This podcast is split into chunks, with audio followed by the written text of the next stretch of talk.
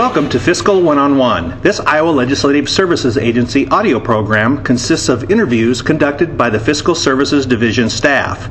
Each brief conversational interview features an expert answering questions concerning a fiscal topic of interest within an Iowa state agency. The following interview was conducted on October 30th, 2012. Beth Lenstra, Senior Fiscal Analyst with the Fiscal Services Division of the Legislative Services Agency, interviewed Mark Smith, State Appellate Defender, regarding the provision of defense counsel services to indigent defendants in the state, the mix of public defenders and private attorneys in the provision of those services, and the appellate process. Hello, my name is Beth Lenstra, Senior Legislative Analyst of the Fiscal Services Division of the Legislative Services Agency. Today I will be talking with Mark Smith, State Appellate Defender. Hello, Mark, and thank you for coming in today. Glad to be here. When did you start working in the State Public Defender's Office?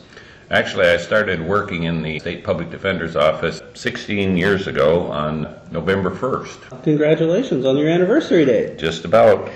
Provide a brief description of your career and its progression. Well, I graduated from Drake Law School in 1973, and from 1973 till 1984, I was in private practice in West Des Moines. Part of that time, actually about the last five years, I think I was also the prosecutor for the city of West Des Moines, prosecuting basically traffic cases. I can tell you during that time I had no jury trials at all. All the trials were to the court. After that, I accepted a position at Drake Law School to work in the legal clinic, working primarily with elderly clients, and did that from 1984 to 1993 when I went back into private practice and also was involved in a mediation company at that point in time doing mediations and arbitration. And then in 1996, I went to work for the public defender system, and I've been there ever since. Most of the time, I was in the administrative office as the first assistant state public defender, and technically, I'm still the first assistant state public defender until next Monday, actually. But in 2006, I became the state appellate defender. Could you describe the local public defenders' offices across the state and how the specific cities and towns were chosen? Well, I wasn't there when the public defender system first started. However, it's my understanding that prior to the state public defender system being established, there were local public defender offices in various cities throughout the state. And so when the state took over the public defender system, those offices were joined with the state system. And my recollection is that those offices were located in Des Moines, Waterloo, Burlington, Cedar Rapids, and Sioux City, the larger urban areas. Since that time, two offices have been added in Des Moines. There's an office in Dubuque, one in Mason City, Fort Dodge, an additional juvenile office in Sioux City, a juvenile office in Waterloo, an office in Iowa City, an office in Davenport, and in Council Bluffs. And our newest office is in Ottumwa. Describe the mix of public staff and private attorneys and how that enhances the provision of legal defense for defendants. Well, the public defender system has 219 employees. And of those, about 150 are attorneys. The rest are support staff or investigators. And obviously, it would not be possible for 150 attorneys to represent all indigent defendants in criminal cases or parents and children in juvenile cases. And so it's fairly important that there be a balance between private attorneys providing services and public defenders providing services. Even if there were enough public defenders, there would obviously be conflicts of interest occasionally where, for instance, the same public defender couldn't represent a child and parents in a juvenile case. So there's always going to be work out there for both public defenders and private attorneys, although in general, in order to conserve state resources, we sort of have a preference for public defenders doing the bulk of the cases, or at least the bulk of the more expensive, more serious cases. How is indigency determined? Are the total assets considered by the judge or only the income? Well, indigency is defined in the Iowa Code in section 815.9, and that requires that the court look at not only a person's income, but also other resources that might be available, and generally those are assets and things that someone would own. But the primary thing that the court looks at first, of course, is their income. And depending on the seriousness of the charge or the seriousness of whatever the case is, a person might be able to have more income and still be indigent if the charge were serious enough. So can they declare bankruptcy before the trial to get a public defender assigned to them? It is probably possible to do that, but I think it's fairly unlikely. First of all, because one thing that bankruptcy does, of course, is it eliminates to a great extent your debts, in which case you would have more resources available to you to pay for a private attorney. Although I think that it's more likely than not that if a person were in a position to be able to declare bankruptcy, they may very well be indigent start with. And so I suppose it is possible to do that. I'm not aware of anyone that's ever done that. Can a defendant have his or her own attorney as well as an indigent defense counsel assigned to him? No, they can't do that. And the reason for that is if a person is able to hire their own attorney, then they're not indigent. And so they would not qualify for a public defender. And so there have been times in the past where some attorneys have requested that a public defender be appointed to assist them if they were privately retained, and we have routinely resisted that. And in fact, in the last session of the legislature, the law was changed to specifically say you can't do that. So it's a pretty tight system as far as trying to provide excellent counsel within the budget. Yes, and that's always an issue, and it would be, I think at least it's our belief that if a person can afford to hire their own attorney, then they should pay for their own attorney. Can you describe the relationship between the prosecuting attorney and defense counsel? That varies from place to place. I think that in most areas of the state where we have offices and where we do cases, and actually we do cases in all 99 counties at this point, the relationship between the prosecuting attorney and defense counsel is pretty good.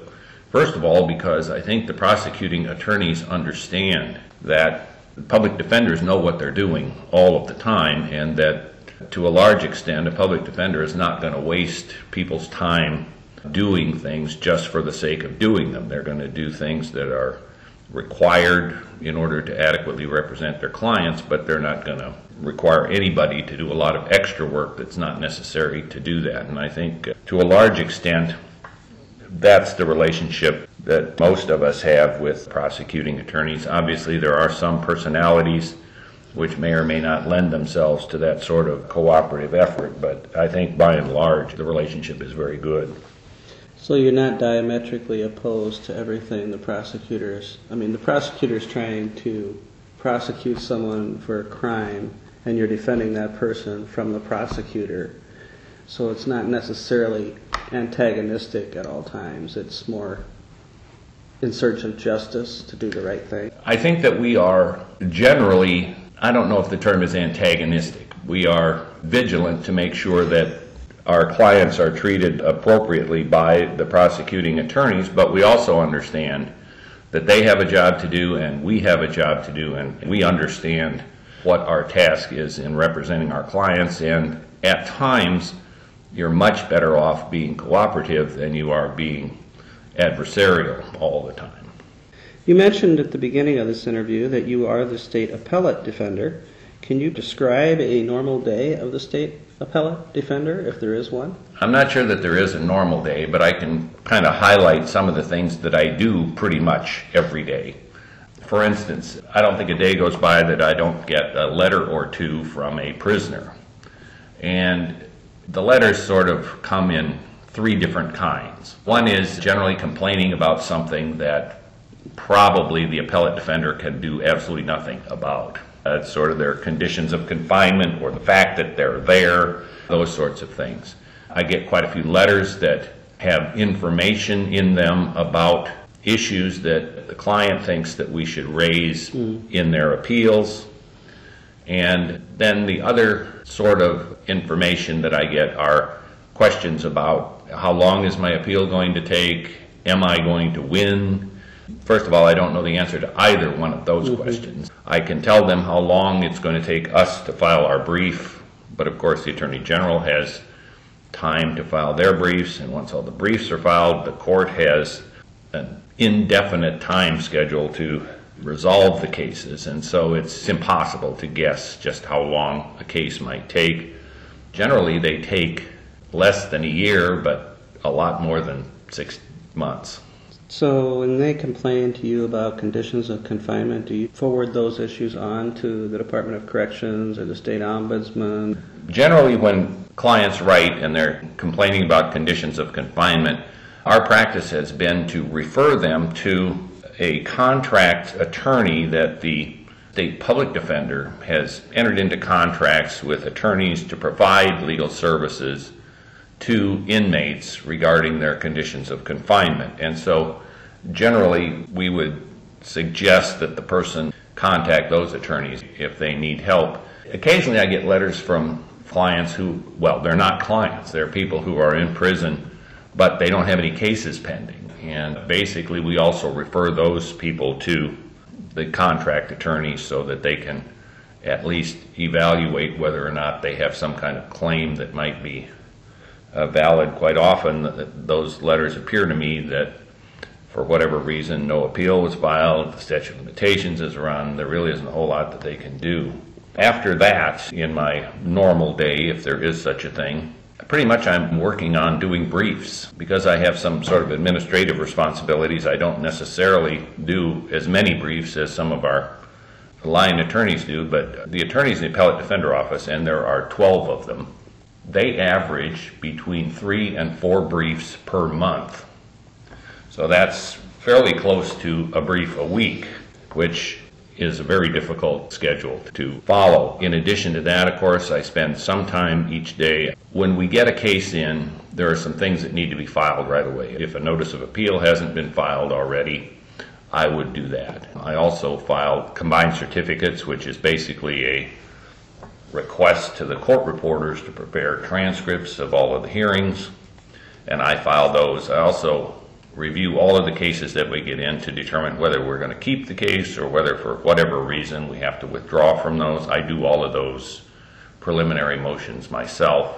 Once we get all the transcripts and everything in, I assign the cases to the individual attorneys to research and do the briefs and that sort of thing. So, and in addition to that, I read cases every once in a while just because I have to keep up on what the law is all about. Sometimes reading cases is done not when I'm at work. I don't really have time to do that on a real regular basis. You've had a varied and interesting legal career. What do you consider your toughest challenge?